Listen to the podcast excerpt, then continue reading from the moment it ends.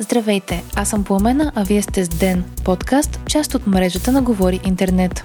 Днес ще чуете премиерът говори за ротацията, смяната на министри и ДПС. Кои са най-големите рискове пред човечеството според Световният економически форум и Злато за България на Световната олимпиада по математика. Сряда, януари, 10 ден.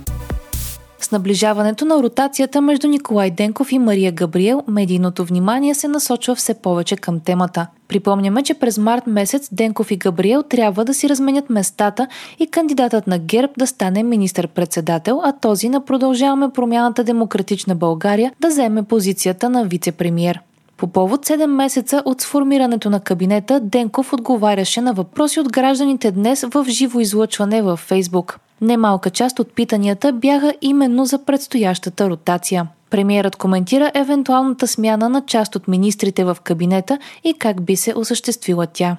Това, което е договорено още при съставянето на правителството е, че министри ще бъдат сменени само ако и двамата с Мария Габриел сме съгласни, че трябва да бъде направена смяна. Така че смени ще бъдат правени само там, където е наистина необходимо и аз очаквам това да бъдат най-много единични случаи. Денков коментира и възможността Асен Василев да е вице-премьер. Предложение, което дойде от ГЕРБ.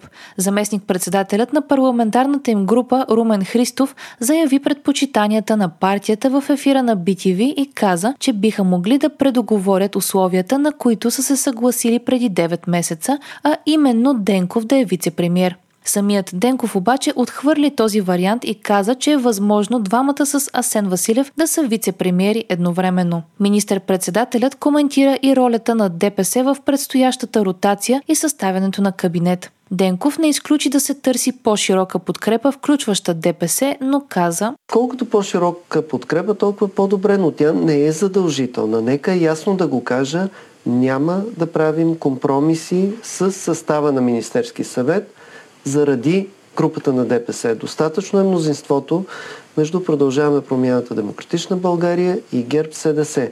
Ако ДПС е готово да подкрепи състав, който ние смятаме за добър, това би било само допълнителна екстра, така да се каже.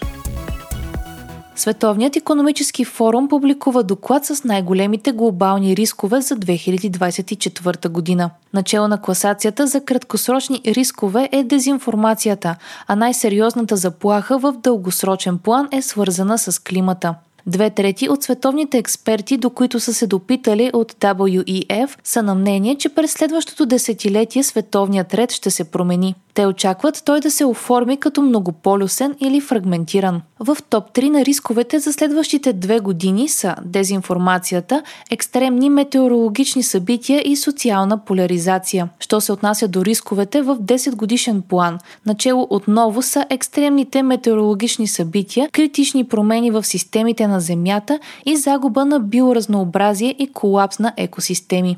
54-та годишна среща на Световният економически форум в Давос ще се проведе между 15 и 19 януари.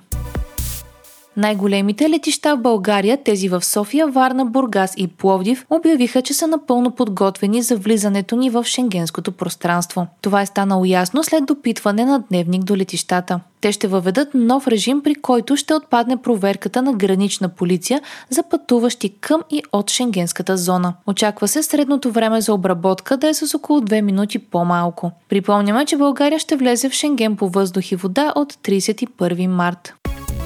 НАСА отлага мисиите Артемис с почти една година. Тяхната крайна цел е да бъдат изпратени отново астронавти на спътника ни. Мисията Артемис 2, която трябва да направи обиколка около Луната, ще се осъществи не по-рано от септември 2025 година, а Артемис 3, която включва кацане на Луната, е преместена за 2026. Български ученик спечели Световната олимпиада по математика. Дамян Накев се е преборил с конкуренция от близо 300 ученици и за 2 часа е решил 30 задачи. Той е осмокласник в математическата гимназия във Варна. Състезанието се е провело в столицата на Малайзия, Куала Лумпур. Вие слушахте подкаста Ден, част от мрежата на Говори Интернет. Епизода подготвиха аз Пламена Крумова Петкова, а аудиомонтажа направи Антон Велев. Не изпускайте епизод на Ден, абонирайте се в Spotify, Apple iTunes или някое от другите подкаст приложения, които използвате.